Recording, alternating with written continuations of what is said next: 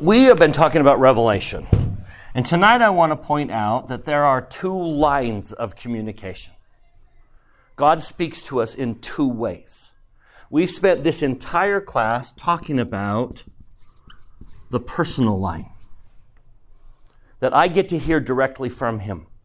As His child, I am entitled to revelation. And there's nothing I can do that will disqualify me from speaking with my Father. Sin does not stop me from being able to speak to my God, my Heavenly Father. He is my Father. There is nothing that my children could possibly do for which I would stop talking to them. I just wouldn't. And so I get to speak to Heavenly Father. And we've been talking about the rules, and that's I know that's a very complicated thing. And when you dive into the scriptures, you realize there's so many facets to improving my revelation with Heavenly Father. So many things that happen here that affect this. And it is my, it's been my testimony from the very beginning that you control the flow that comes from God. You control it. You open that door, and it's on you if you want more. So we've spent the entire summer talking about how to improve this line of communication. But there is an entire line of communication that we haven't even addressed.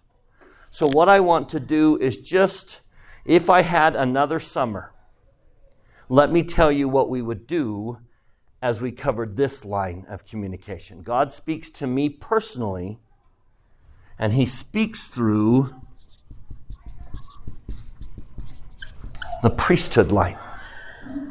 Can you imagine? Hold on. Can you imagine if the plan of salvation were revealed individually? How many kingdoms of glory would there be? I think there's five. Well, I think there's two. That, that would be chaos. What if everyone called themselves on a mission? Would you go to Reno? or would everyone end up in Hawaii? You know? There has to be order in the kingdom, which is why we have a priesthood line of communication. And there are certain things that do not come this way. My mission call did not come this way. If I wanted to go on a mission, I had to yield to the priesthood line of communication. Scriptures come through the priesthood line. And understanding the two different lines of communication and how they're related. Now, if we had a whole nother summer, I would like to talk about what comes this way and how it's connected to this one. So here's what I want to do. We have about an hour. I want to talk about three priesthood line tools that, in, that open this door. Taking advantage of things that come through the priesthood line increases personal revelation.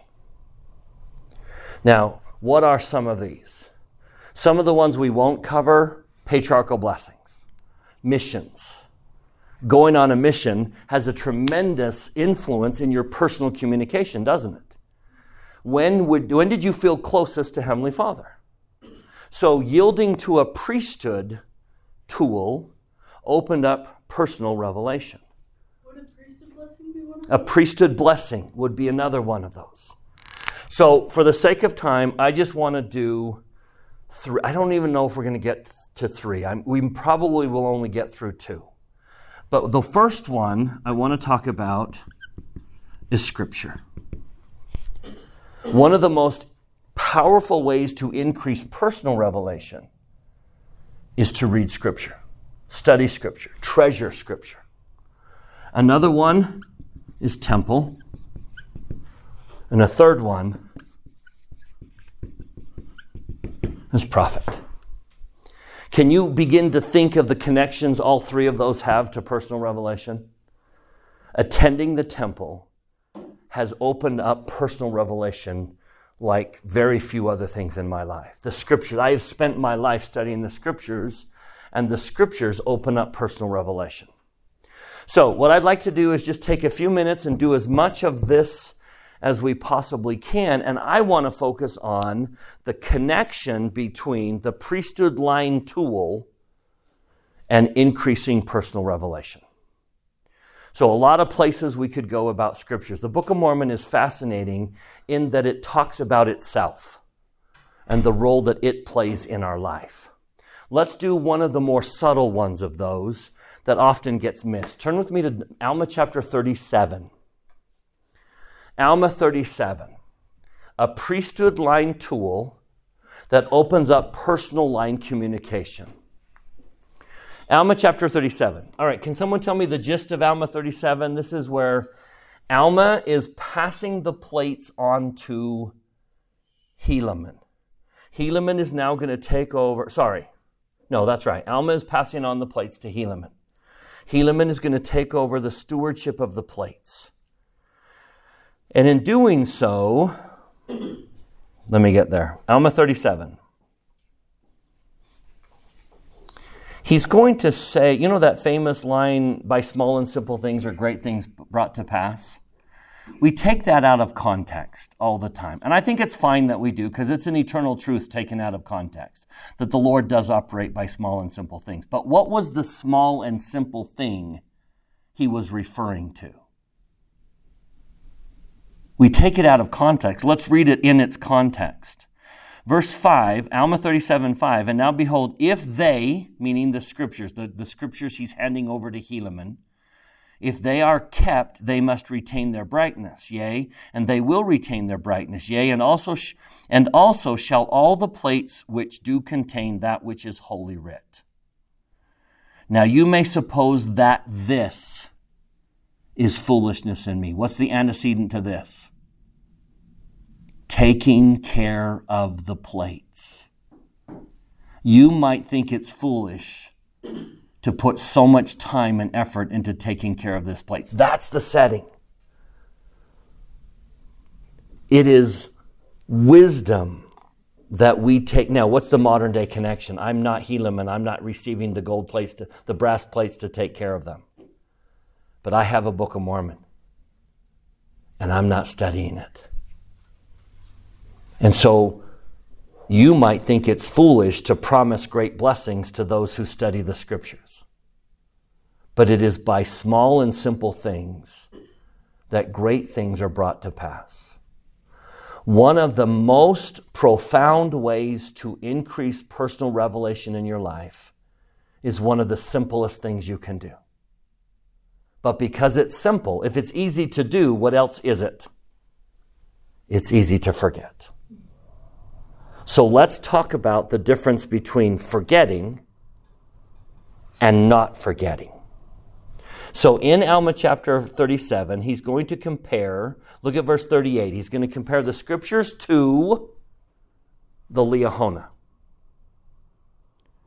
and what they did with the Liahona.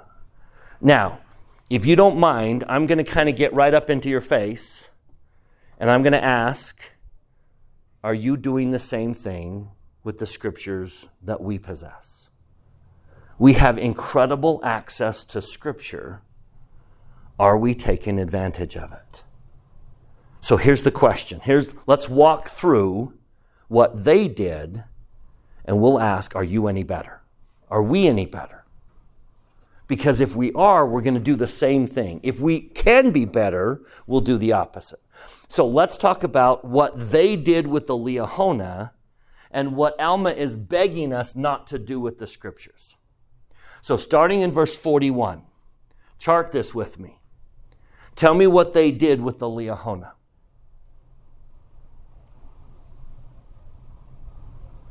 They were slothful and they forgot. Okay, so there's box number one.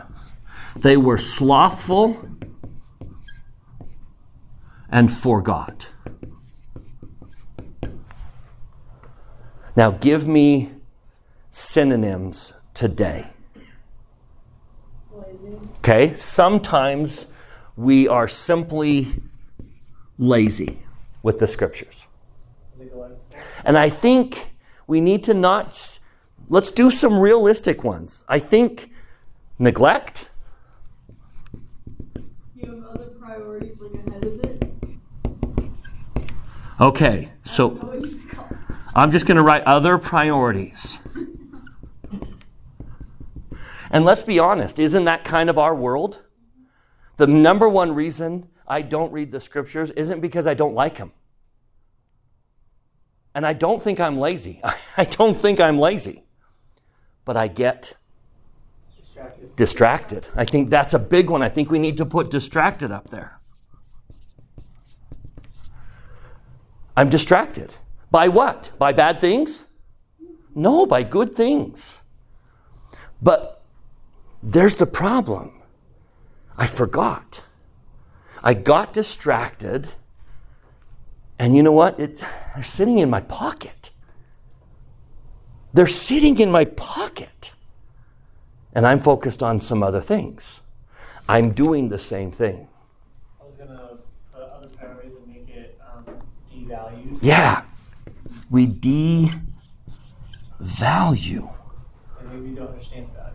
And I think, isn't that what he meant by you might think this is foolish, but it's not. It's by these small and simple things that great things are brought to pass. We're like skimming through. Okay, so we skim. We really don't benefit from it. It's like being hungry and smelling the food. Oh, this is a great meal. Okay, I'm full. Sorry, you missed it, buddy. Similar to that, it's just kind of like checking off a list. Okay, duty almost like, right? Yeah. It's like, oh, I have to. We've learned, yeah, I, there's this checklist mentality. How many times have you read your scriptures out of kind of obligation, and then when you've read an entire chapter, I have no idea what I just read. But I read, Lord, give me credit. but I'm no better, but I read. And so I think all of these things are the problem. Now, let's be honest with the result. If I am slothful, forget, lazy, distracted, devalue, whatever, what's the result? Look back in verse 41. They silenced heaven. They silenced heaven. They, so the next one is no help from heaven. Now, is that because heaven wasn't listening or didn't care? Or they turned the channel off? They shut the corridor down. Now, what happens if I fail to get help from heaven?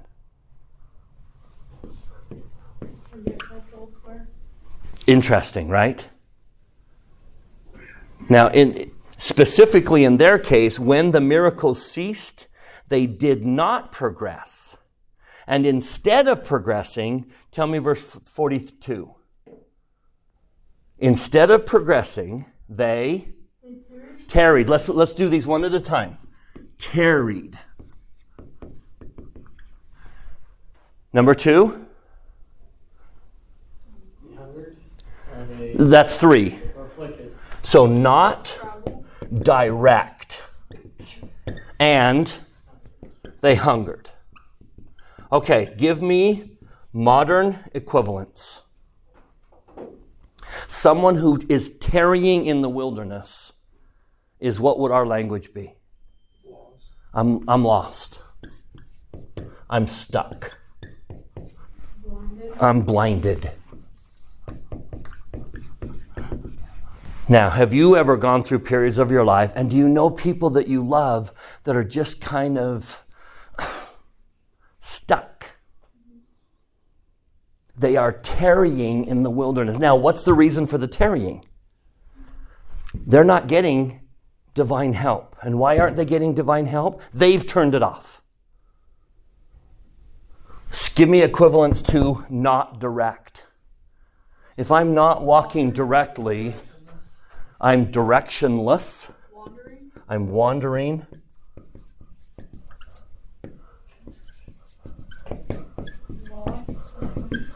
That's a different kind of lost, isn't it? Like no purpose. No purpose. Say idle. Just they don't have direction. They kind of. You get the idea, right? Now, the sad thing is, those are very real, aren't they? I can think of people that are doing these things, and I think, can think of times in my life where I was doing that. I can think of times in my life where I was kind of directionless. And I was wandering. And I was going in many different directions, but I really wasn't moving. Now, why? I'll be honest. It's because I wasn't receiving help. And the reason I wasn't receiving help is I turned away from the tool. I was slothful. Again, who controls the flow of help? I do. Give me synonyms for people you know that are hungry. Empty, is a fascinating one. Hollow. Hollow, Like void. void. Now, these are people I care about, I love deeply. But I would say their, their life seems empty, Unsatisfied. unsatisfied, Say bitter. Bitter, even. Now, you're going to find a lot of people in the mission field, and this is a perfect description. And it's not that they're evil people, it's not that they're, they're just missing something. So here's what I propose let's erase all the negatives and let's turn them positive. Okay? And then let's do the exact same thing and watch. And you can almost do this from personal experience. You can look at periods of your life and you can say, oh my goodness, I, re- I recognize that now. So tell me, what's the key here? Okay, so let's give me all the words that should describe your scripture study. Diligent, Pondering. meaning more than reading, right? Yeah. Can I say what really is important is opening the pages and reading is important. But I would suggest one of the most important things is what I do when I close the pages. Far too many of us do what? Close the pages and it's gone. So diligent, ponder, Purpose. purpose. To study the scriptures purposefully is very different, isn't it? Does it necessarily have to take a lot of time? It doesn't. But it does require purpose, effort. Any others you want to add? Maybe it's not like a like a word, but like um maybe it's better to do like read it like a like a shorter passage and like actually study it than like read like a chapter and get like nothing out of it. Or at least for me, when I try to read like a chapter a day, sometimes I just like read the chapter and I'm like, wait, what? what did I just? It's like food, right? Can you imagine filling up your body with enough food to last a week? Our body doesn't do it that way, does it? It would reject that much food. And yet sometimes we think our brain and our spirit, we treat our brain and our spirit that way. Let me cram down enough to carry us for a week and think we're going to be okay. And I think there's a better way to tap into the blessings of heaven, and that is smaller, more purposeful, more intense, more meaningful, little by little. That's a good way to describe it. I was gonna put consistent. Consistent.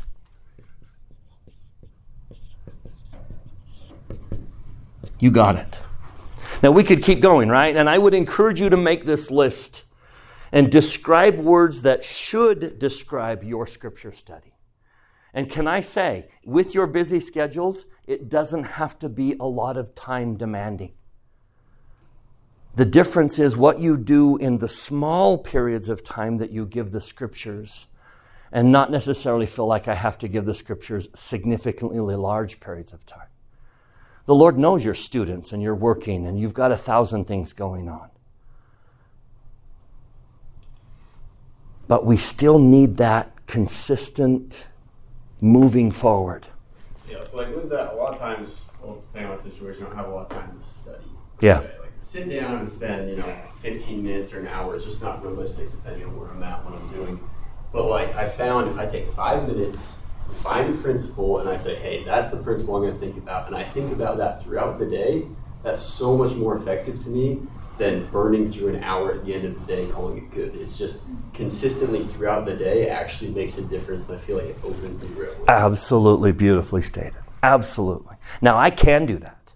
A busy student with three jobs, I can do that. Now, an hour in the scriptures, there's no way I can ever do that. And that's knowing me and knowing what I am capable of. I'm going to turn this on. I'm going to make this open up. Now, if I do that, what's the result? Simply put, it is help from heaven.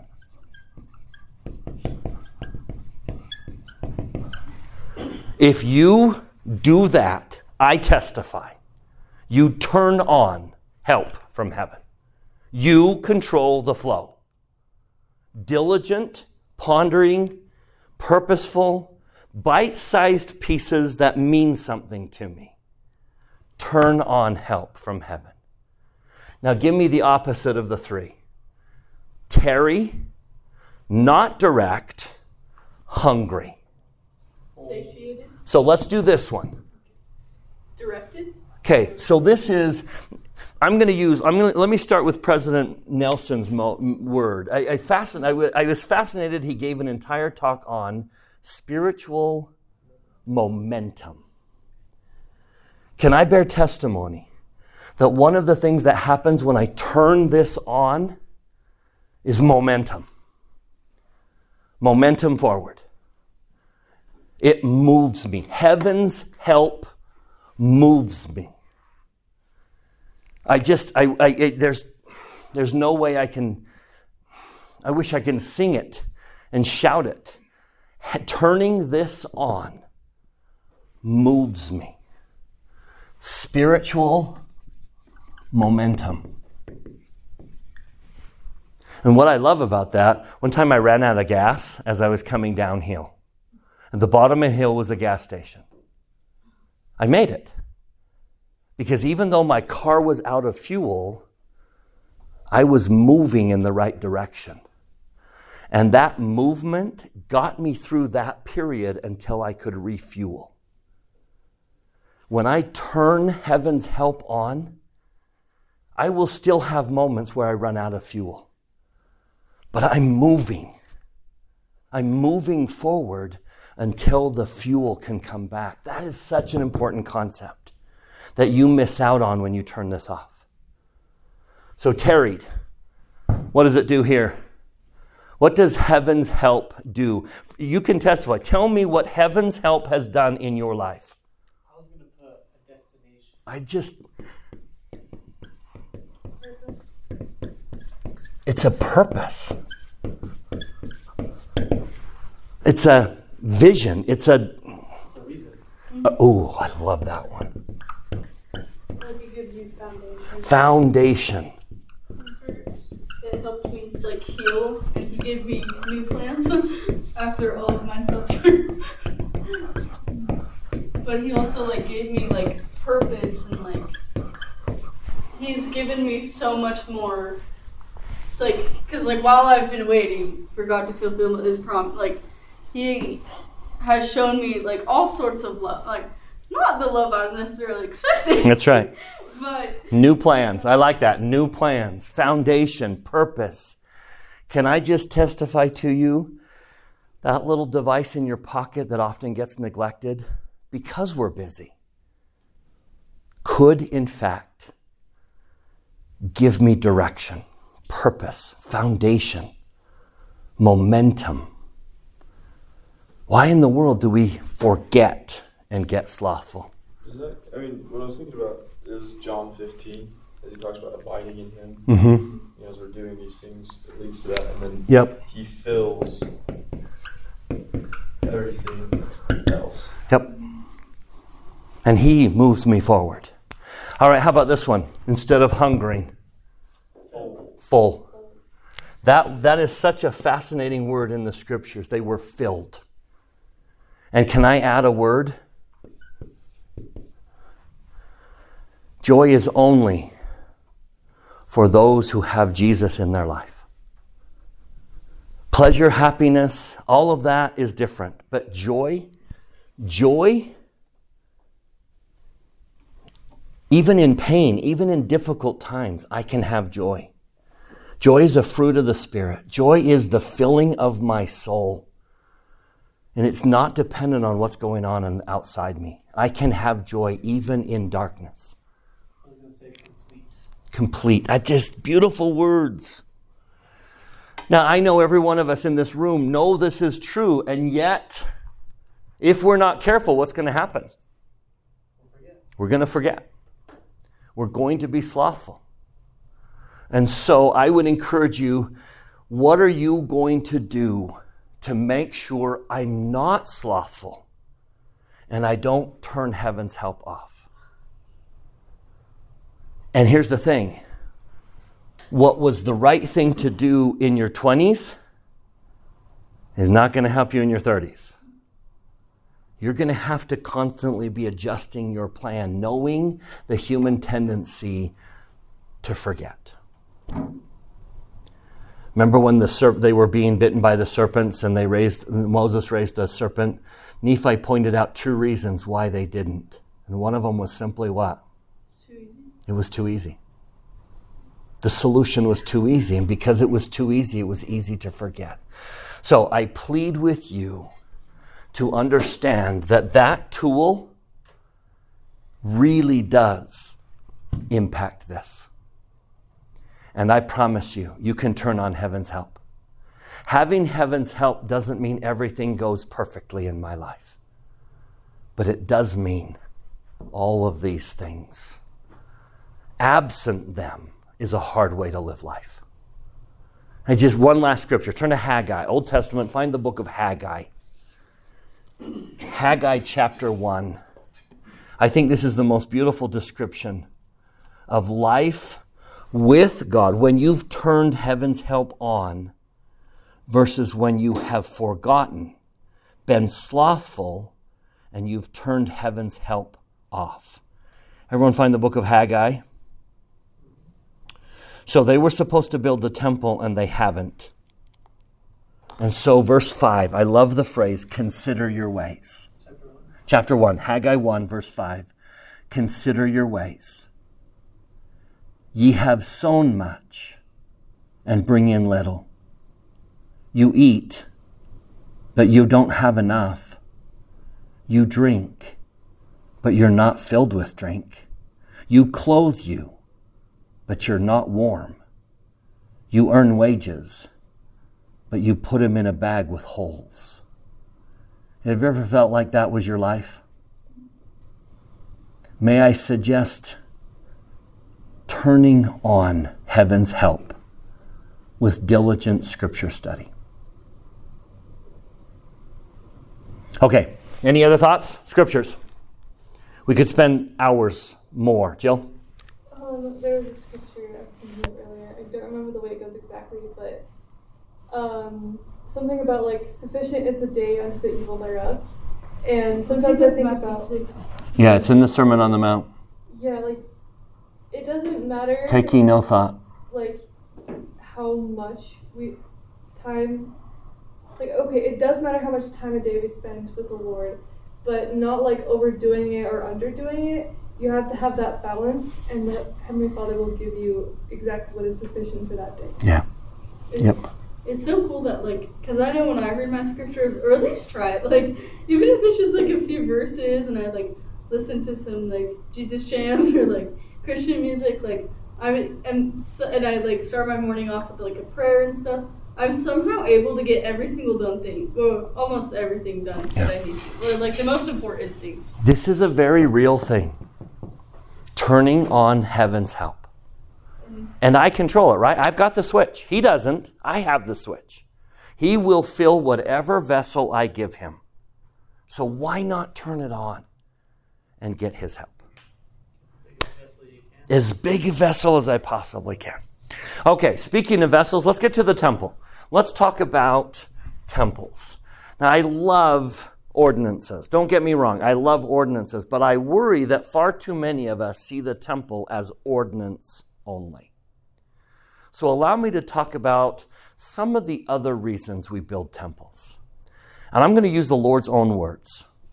Why do we build temples? In addition to performing ordinances.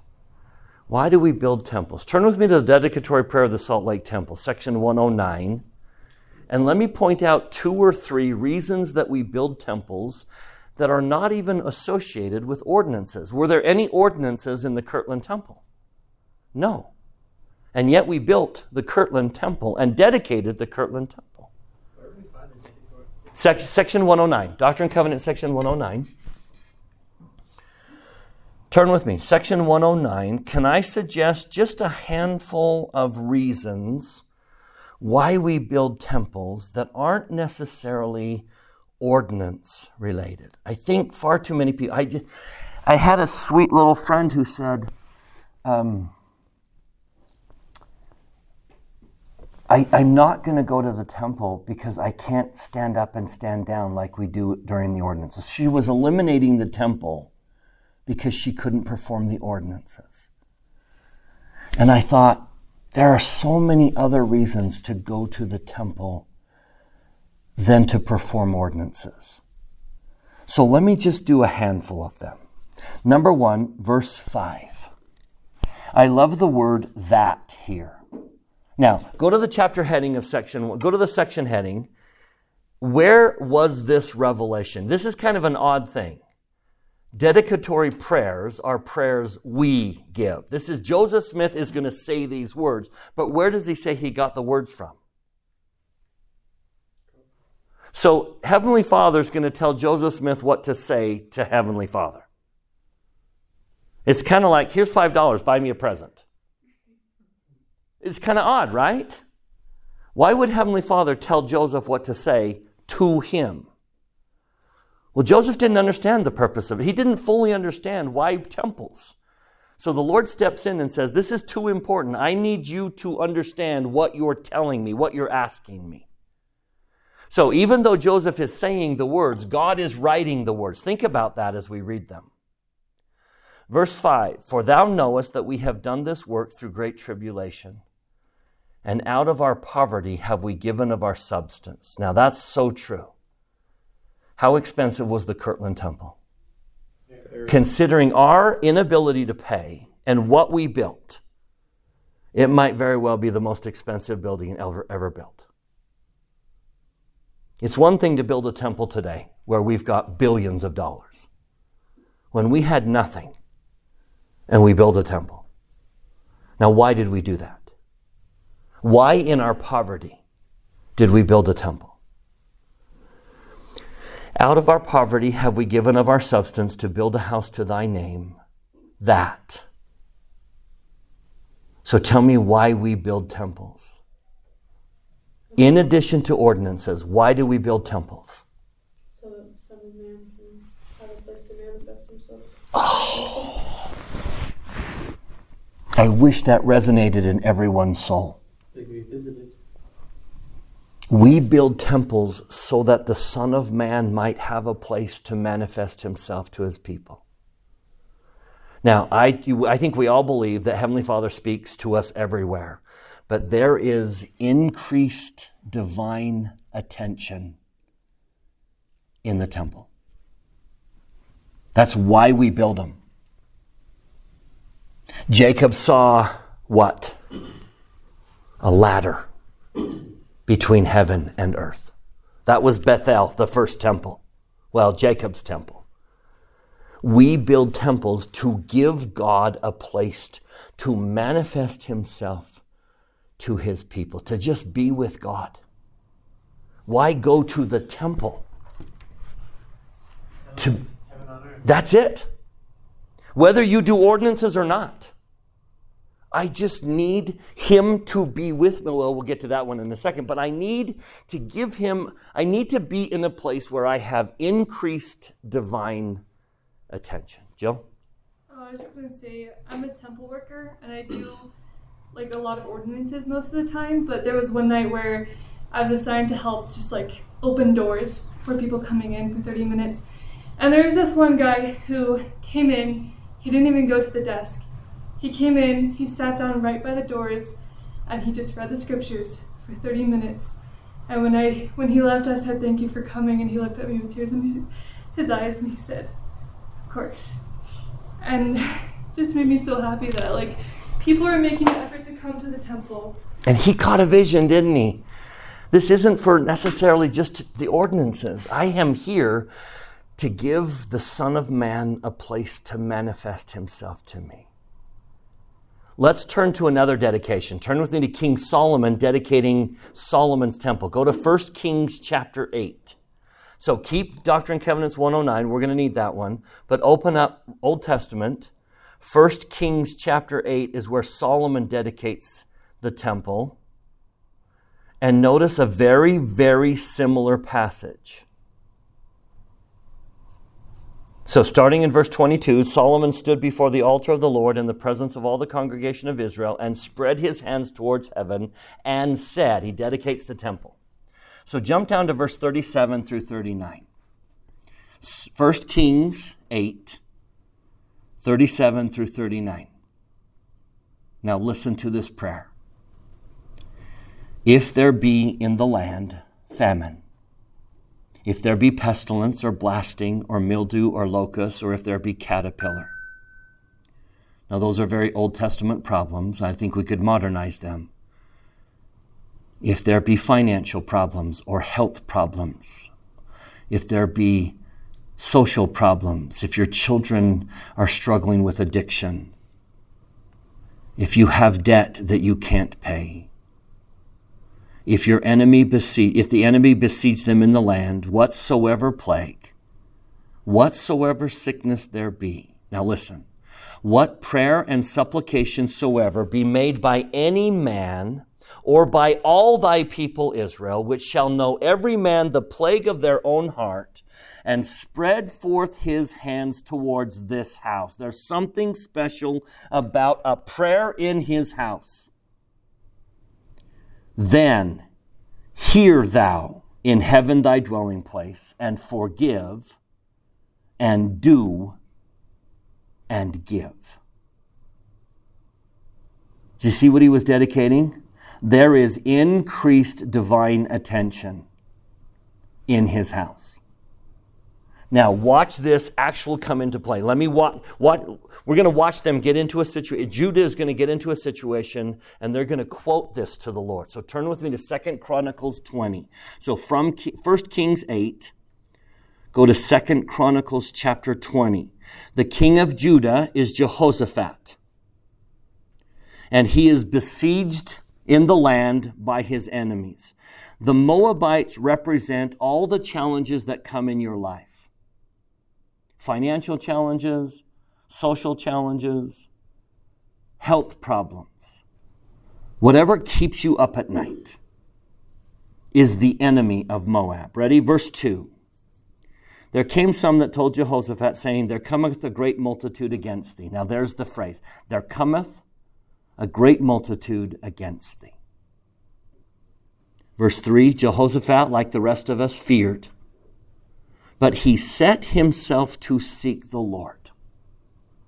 And specifically, where do they gather? Verse 4 Judah gathered themselves to ask help of the Lord. Even out of all the cities of Judah, they came to seek the Lord. Where? Verse 5 In the house of the Lord. Now, listen to their prayer. See if it sounds familiar. Ready? Verse 6 O Lord God of our fathers, art, now thou, not, art thou not God in heaven, and rulest not thou over all the kingdoms of the heathen? And in thy hand is there not power and might, so that none is able to withstand thee? Art thou not our God, who did drive out the inhabitants of this land before thy people Israel, and gavest it to thy seed, the seed of Abraham thy friend forever? And they dwell therein, and have built thee a sanctuary therein for thy name, saying, See, they're going to quote Solomon's prayer if when evil come upon us, as the sword or judgment or pestilence or famine, if we stand before this house and in thy presence cry unto thee in our affliction, you promised, Lord, you would hear and help. Well, here we are. Verse 12. I can't tell you how many times I've prayed verse 12. O our God, wilt thou not judge them? For we have no might against this great company that cometh against us. Neither know we what to do. But our eyes are upon thee. How many times have you prayed that? In his house. Lord, I don't know what to do. I don't know how to solve this. And I need help. Now, because they took it to the temple, they partnered with God. So listen to what he says. Jump down to verse 15. When he speaks, he says, Hearken ye all Judah and ye inhabitants of Jerusalem, and thou King Jehoshaphat, thus saith the Lord Be not afraid nor dismayed by reason of this great multitude, for the battle is not yours, but God's. That's the power of taking it to the temple. I partner with God. The battle is not mine alone, but His. I love what he says in verse 17. In this particular example, he's in this state, he says, Ye shall not need to fight in this battle. Set yourselves and stand ye still, and see the salvation of the Lord with you. O Judah and Jerusalem, fear not, be nis- nor be dismayed. Tomorrow go out against them, for the Lord will be with you. That's what happens when you give the Lord a place to manifest himself to you in his house. Let's do another reason. Why else do we build temples? Go back to section 109. Let's do another one. I think we have time for one more. So, number one, verse 5 that the Son of Man might have a place to manifest himself to his people. Number two, verses 12 and 13. I love this one. Anyone want to read? What did Joseph pray that the Lord told him to say? You have my permission to ask for this because this is what I want to grant. This is the blessing I want to grant, so ask for it. Verses 12 and 13. Anyone want to read? Katie. But thy glory may rest not upon thy and upon this thy house, which we now dedicate to thee, that it may be sanctified and consecrated to be holy, that thy holy presence may be continually in this house. And that all people who shall enter upon the threshold of the Lord's house may feel thy power, and feel constrained to acknowledge that thou hast sanctified it, and that is thy house, a place of thy holiness. So why do we build temples? So not, and I'm going to interchange two words. I'm going to change the, the word power and the word place. I'll show that in a second. Hold on. So what if we interchange place and power? Could I say, verse 13, that all people that shall enter the threshold of the temple may feel his presence? Why do we go to the temple? To be with him. It's like going home, right? Everyone anyone go home after a long period of time? You all made a sound. What's the sound you make when you walk into the threshold of your house after being gone a long time? That sound is the going to the temple sound. I am in his presence. Jill? Sorry, I didn't like that. I think I was with you and Sabrina. We were at the temple in the baptistry, and we were in our jumpers and like talking about how it's so easy to fall asleep in the temple. And then we compared the jumpers to being like your PJs, and you're at home with your Father in heaven, and that's why it's so easy to fall. asleep. Yeah. I think there's a lot of truth to that. Let me tell you a story. June 15th, 2002, a very evil man broke into a home that wasn't his, put a knife to the throat of a 14 year old girl, and took her from her home.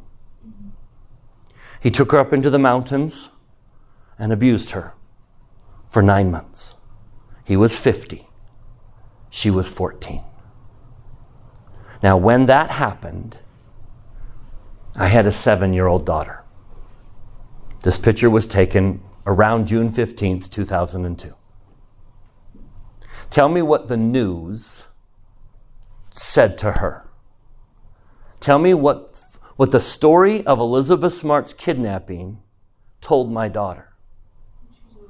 You're not safe, even in your own bedroom, even with your sister there. That's what my daughter heard. Now, tell me what's going to happen in that heart when she hears that. I'm not safe, even in my own bedroom, even if my sister's there.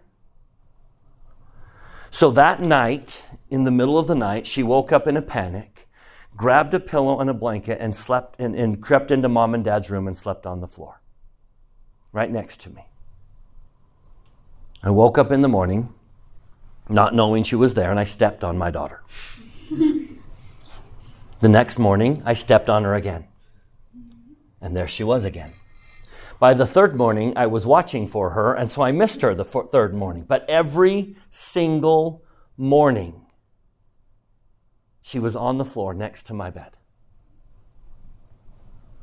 Every morning. I'd put her to sleep. I'd say, Brittany, you're safe. Everyone's fine. They didn't, they, they left the kitchen window open. We promise we won't. They didn't turn their alarm on. We will. We have a dog. They didn't. You know what our dog would do if someone came into our house. You're safe. Stay in your bed. But every night, a panic would come over her. She'd grab her pillow and, feeling unsafe, she'd creep into mom and dad's bedroom and sleep on the floor. Now, let me show you where she would sleep. Here's mom and dad's room. There's the bathroom, there's the hall, there's mom and dad's bed. There's dad, there's mom. Now look at all the room mom has. Look at all the room she has to sleep. And guess where she sleeps? Right there. Why?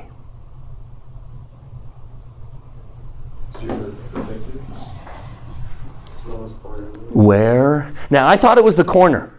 I honestly thought it was the corner. That corner is furthest away from our front door. An intruder would pass everyone else before he got to that corner. It's not the corner. Where did that little, it kills me that not all, uh, not all little girls feel this way, but where did that little girl know she was safe? And she taught me why we build temples. How could she sleep right there? And why do I go to the temple? Because the one place I know I'm safe is in His presence.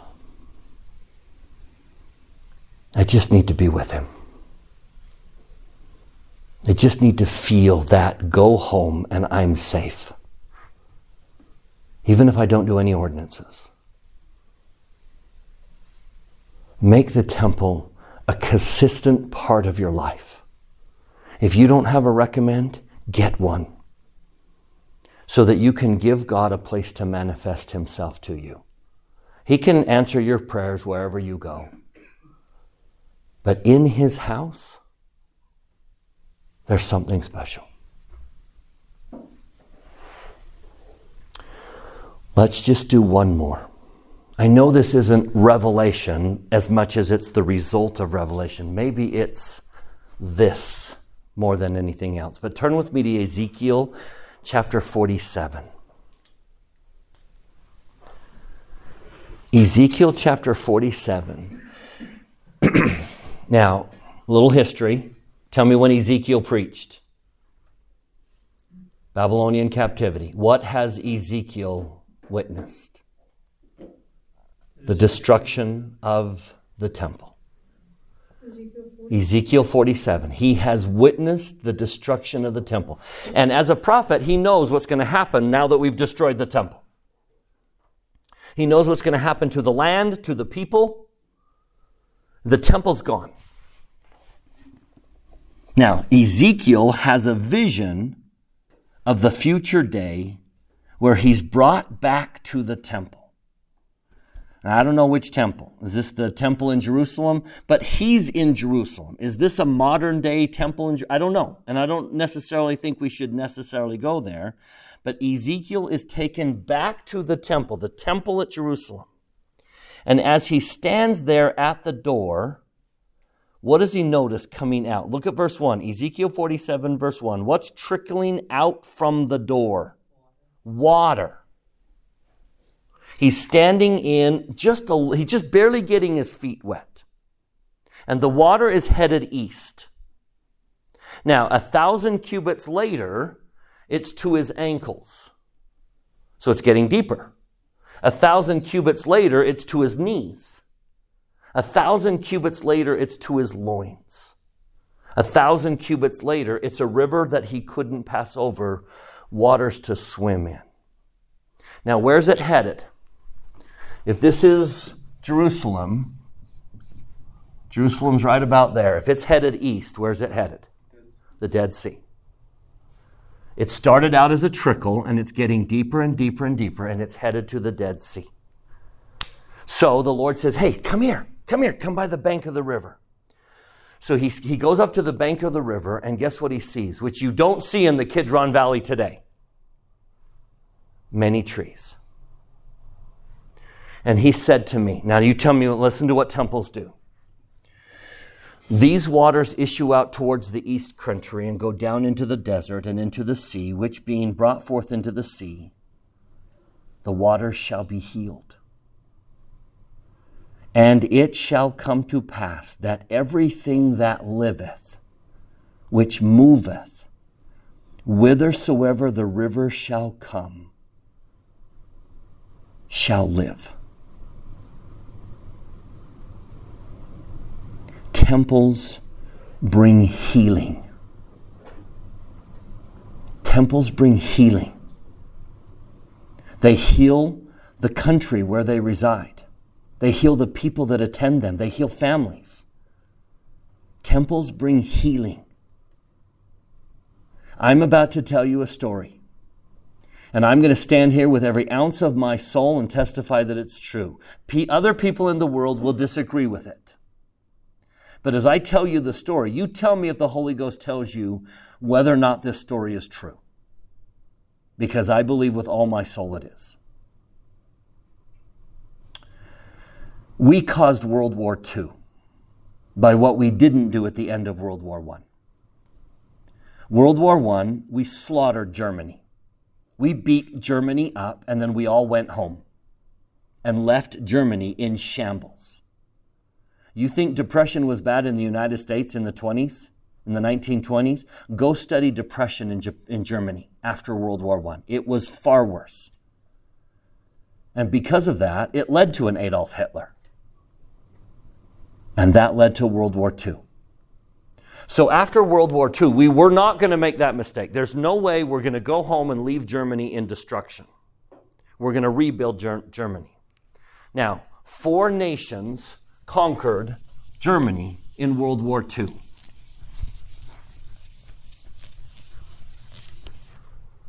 From the west, if this is Germany, from the west came the US, France, and Great Britain. They came from the west. From the east came the USSR. And those four countries conquered Germany. Now we're going to rebuild. What are the chances those four countries agree on how to rebuild Germany, what government to install? Never going to agree, right? So we did the next best thing. We split Germany into four pieces. Everyone take your piece. These four countries had no problem unifying their three pieces, and for many years that was known as West Germany. And what kind of government did it have? Democratic, republic, free country. Come and go. I remember cheering on the West Germans in the Olympics. We loved the West Germans. USSR kept their piece and actually built a wall around it. Not a wall to keep people out, a wall to keep them in. And that became known as East Germany. And it was a communist country. And I remember watching the Olympics during the Cold War. And those East Germans were the enemies. They were the cold, heartless communists. And I remember watching that tension. Now, were there members of the Church of Jesus Christ of Latter day Saints in East Germany at the end of World War II? Yes, there were. Who got trapped inside that wall and had children who grew up and married and wanted to be sealed. And so we as a church began begging the government. They would beg the government. The nearest temple was Switzerland. Could we go to Switzerland and be sealed? And the German government, the East German government always said, no, no one leaves. The church would get involved and begged them, please let our people go to Switzerland, be married, and then we'll come back. We're law abiding citizens. No, no, no. The answer was always no. Until one day, they said something I don't think the church was expecting them to say. Why don't you build a temple here? Okay. We build a temple inside a communist country. Did they watch us every step of the way? Yeah. Did it was it bugged? Probably. But we built a temple inside communist country. We built a temple inside East Germany. And the moment we built the temple, what started to flow out the door? A little bit of healing water. And after a thousand cubits, it was deeper. And after a thousand cubits, it was deeper. In 1990, guess what the water hit? And guess what the water did? It healed it. Now, I'm not innocent. I know there were other factors, but I testify temple water inside a communist country healed the land. It touched that wall and it healed it. Now, guess where we have a temple today? Inside China. Inside China. Isn't it a coincidence that we built a temple inside Hong Kong just before Hong Kong went back to being China? And I guarantee that temple water is flowing towards Beijing. I believe with all my soul that temples heal.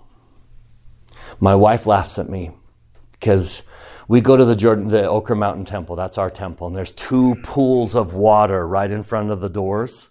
And every single time I slip my hand into that water, there is always water. Almost every temple that we have has water right outside the front door to symbolize Ezekiel 47.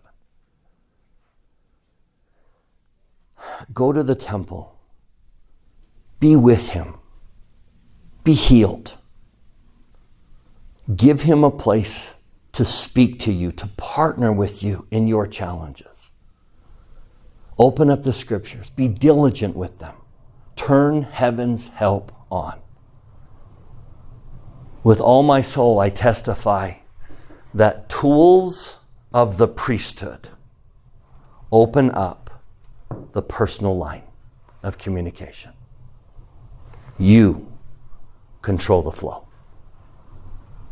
Heavenly Father is just waiting to fill whatever vessel you bring him.